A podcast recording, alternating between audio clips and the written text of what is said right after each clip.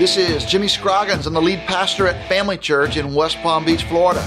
Are you tired of going to conferences, reading books, and listening to speakers who tell you how to do church when you know that you cannot do what they are recommending?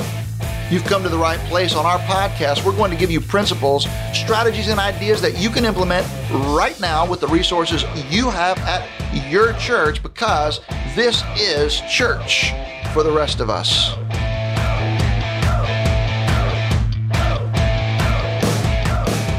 So glad you've joined us for another episode of the Church for the Rest of Us podcast. I'm here again with my co-host, Leslie Bennett, and our Family Church C F O, Scott Crawford, giving you the business on church business. I sure hope our listeners are learning a lot. I know I am, and it's a lot more fun to talk about than I thought it would be. Are oh, you wow. having fun, Scott? Wow. Yeah, I sure am. You know, I love what I do here at Family Church, and it's even better that I get to do it alongside of some really great people. So speaking of the people who work at Family Church, that is our topic for today, our seventh principle, straight from our pastor: hire the best people that you can afford. I really think we should take that as a compliment, don't you, Scott? I don't know. At several points in my life, I drove the best car I could afford, but I'm not sure that was really a compliment to the manufacturer. but but I guess we'll just take it as a compliment and keep going. There yeah, just go. take it. Just believe the best, man. Come yeah, on. Yeah. Hey, all joking aside, I really do believe in this principle. Actually, both of you are evidence of this principle. It is cheaper to pay more for good people than it is to find more cheap people. Well, I'm not, yeah. cheap people, less expensive people, maybe we should have said. That might there. be better. Yeah, that might yeah. be a better way to word it. So how do we usually go about, um, or how do churches generally go about hiring people? What is our process in yeah. general and ours specifically? Yeah, I think there's probably several camps that most churches fall under. And one is kind of a hire cheap, high churn model. Mm-hmm. And in that model, what they're doing is they're really looking for inexperienced leaders, or maybe they have a low fixed salary range.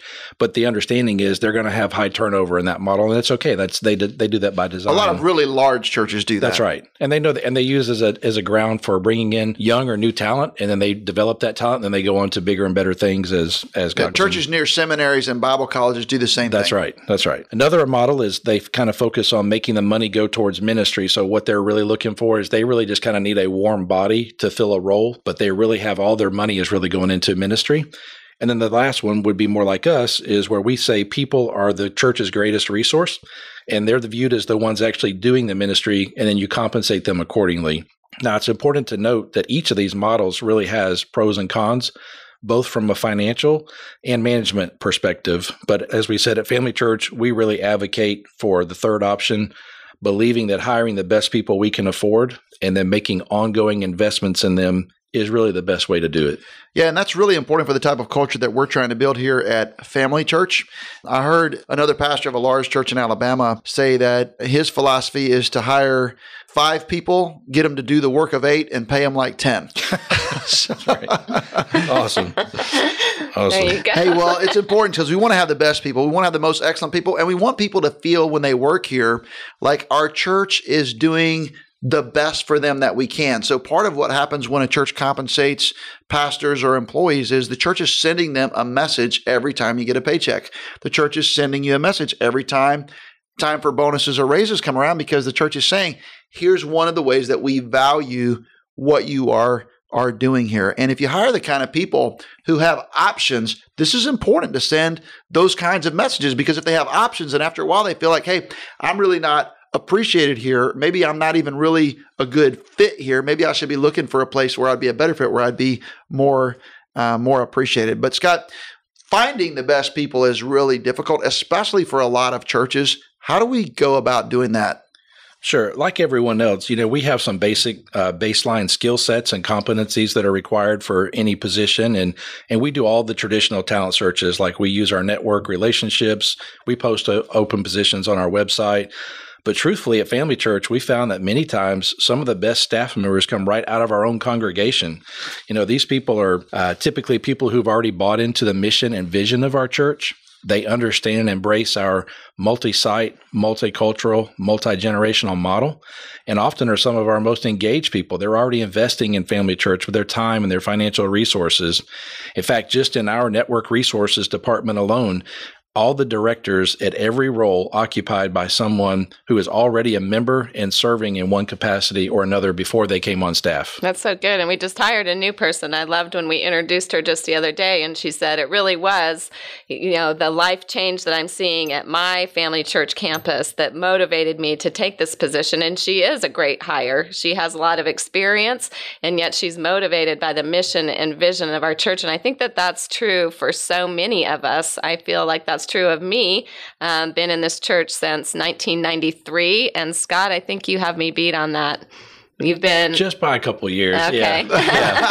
yeah. yeah. By about fifteen. About fifteen. Yeah. You basically grew up here. So we've believed a long time in this church and in what we're doing. We believe even more now that we have our pastor, Jimmy Scroggins. We are fully bought into the vision that we have for a network of neighborhood churches.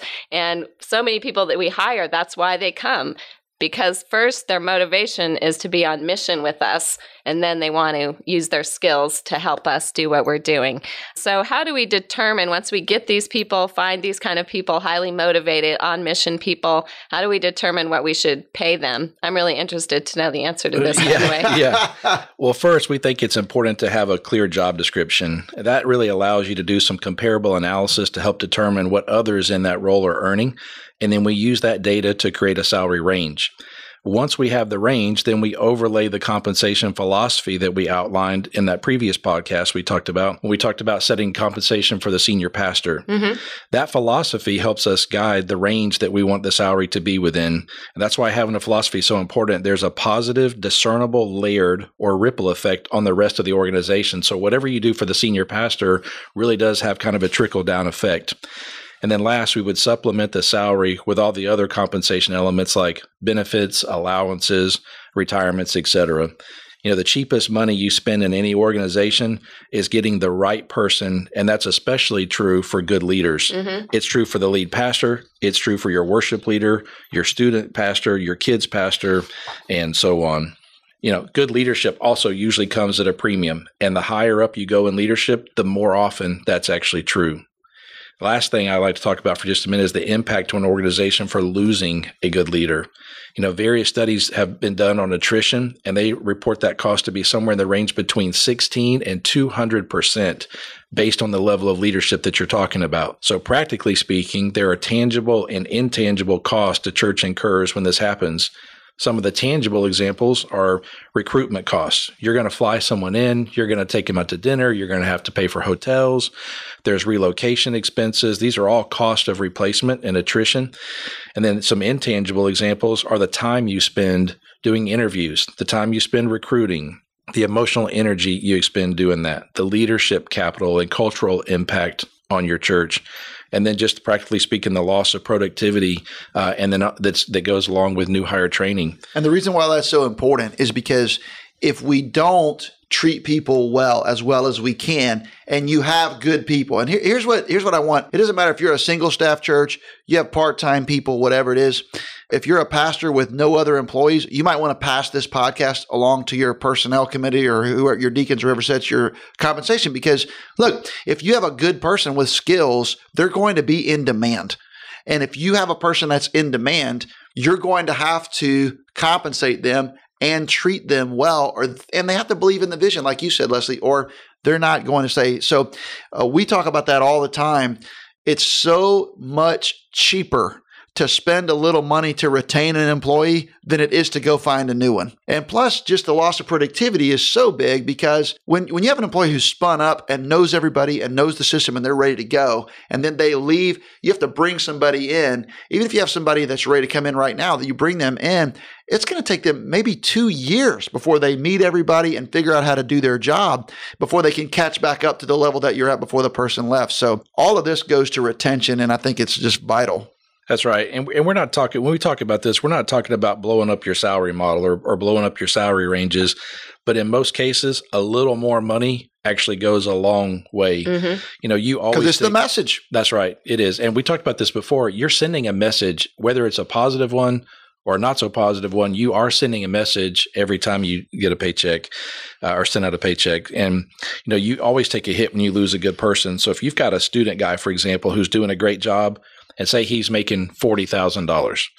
and he gets an offer for fifty thousand dollars, well, digging in and trenching and, and stiffening your back and saying, well, listen, we're not, we're just not going to do the extra ten thousand dollars.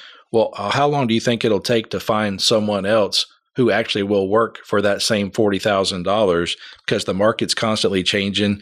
As Pastor Jimmy said, to get good people who are in high demand, if that's what it takes to get someone, you're going to end up paying that anyway, only you're going to do it at, a, at another cost to you. And by the time you pay the, the forty-five to fifty to get the new guy, now you've lost a couple families perhaps that have mm-hmm. gone somewhere else. You've lost the relationship capital. Uh, as Pastor said, you've lost the political capital. So the person who knows how to get things done, how your systems work, you know, how, your D N A and how all that uh, spins up in your environment, all, all that's now gone, and it's it's got to be replaced over time. And yeah, and it's not just salary though, too, Scott. I mean, there's a lot of other ways that we can send messages to people, which I feel like we try to do, just investing in their personal development, be their education or something that they need. One of the questions that I learned to ask is, are there any um, barriers that you need knocked down? Is there any support that you need me to give as a leader? And how can I come alongside you and help help improve you? And that also sends a message, don't you think? No, that's so true. You know, one of the things, most people tend to think that, well, if we just throw money at it, it fixes it. And you often find that actually that's not the case at all. So it's important to have a healthy salary range. But sometimes just letting them leave an afternoon early or letting them go to their kids' kindergarten, graduation, you know, being able to meet people at their point of need uh, and figuring out what their currency is. Everyone has something that's, that comes across as currency to mm. them. Uh, we learned that even in our parenting, you know, for right. our, for our eleven-year-old, when we need something done or we're trying to reward him, we're trying to do it in a way in something that matters to him. And that's true of employees as well. As well, if you can come alongside them in a way that's meaningful to them in their specific situation, that goes a long way. Yeah, I'd love and to I think hear. compelling vision, too, is vital. So, like, one of the reasons that both of you ended up working at Family Church, y- yes, you get paid, and that's part of your family's kind of financial picture, as is mine, but you guys came here because of the vision.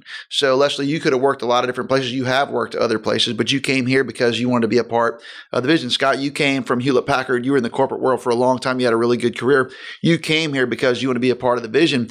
And both of you guys were hired as lay people. Leslie, you and your husband, George, have been involved for a long time at Family Church, leaders, serving, teaching, all of that kind of stuff. Uh, mission trips, Scott, same.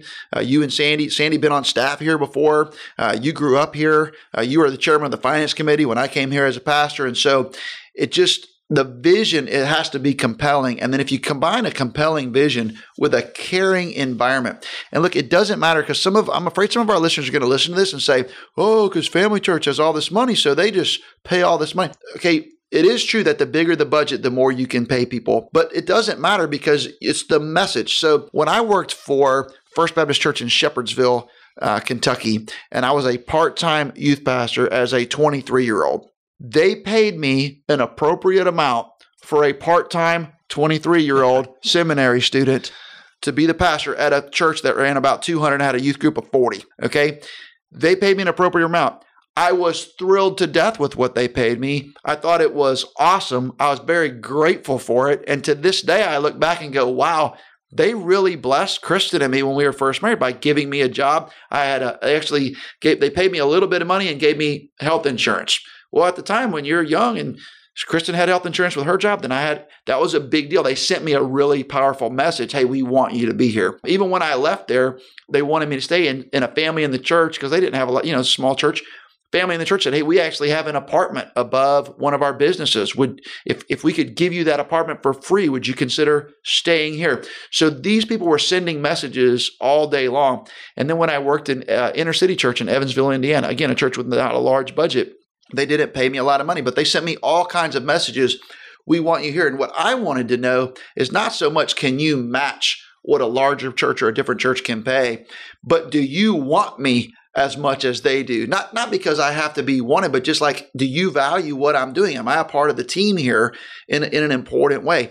And I think a lot of, if you're in the ministry, very few people are in the ministry for the money. That's right. Right? If you're in the ministry, you're in it for the mission and the vision and the people that you get to work with and what you get to do. And if you can make that all attractive, I think that can be done at any level in any size church. Yeah, and doesn't really cost any money because it's no. just motivating ministry-minded people by the things that we are motivated by. Like for me, you know, having to believe in something is so important to me.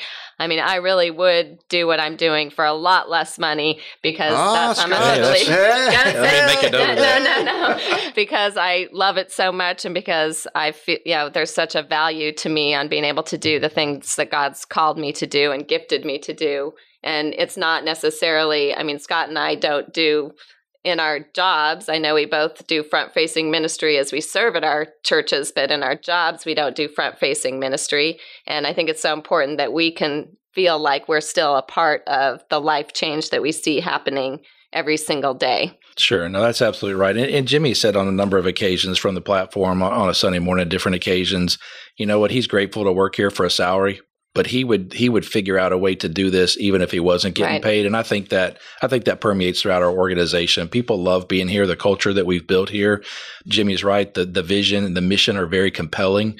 We were all actively serving, engaged in that mission uh, long before we came on staff, and, and we would be afterwards as well. You're right. Yeah. Well, Scott, some folks are probably listening to this and they're like, man, I got to think a little bit more intentionally and strategically about how we compensate employees at our church, and all employees, whether it's a whether it's a, a somebody who does like maintenance and custodial work, or whether it's somebody that is a, a numbers cruncher and doing some kind of a data input, whether it's a, a ministry assistant of some type, student pastor, children's pastor, everybody. All of this matters, and all of these people, you need people to do all of these things. What are some resources that we can recommend to our listeners? Sure. Uh, Ministry Pay dot com is a good source. Uh, Church Law and Tax dot com.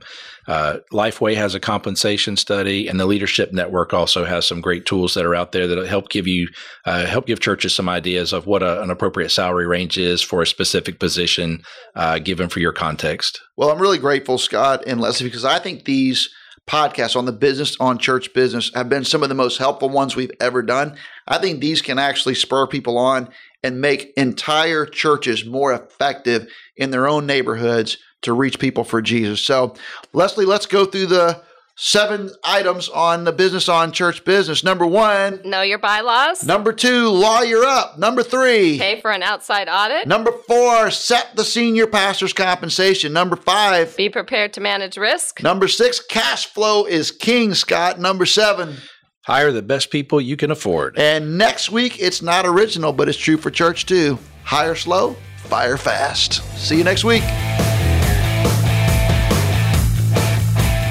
Thank you so much for joining us on today's podcast.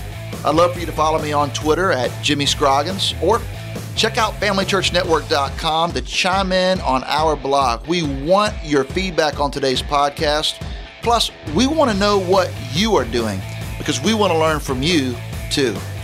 Hey, until next time, this is Jimmy Scroggins, and you've been listening to Church for the Rest of Us.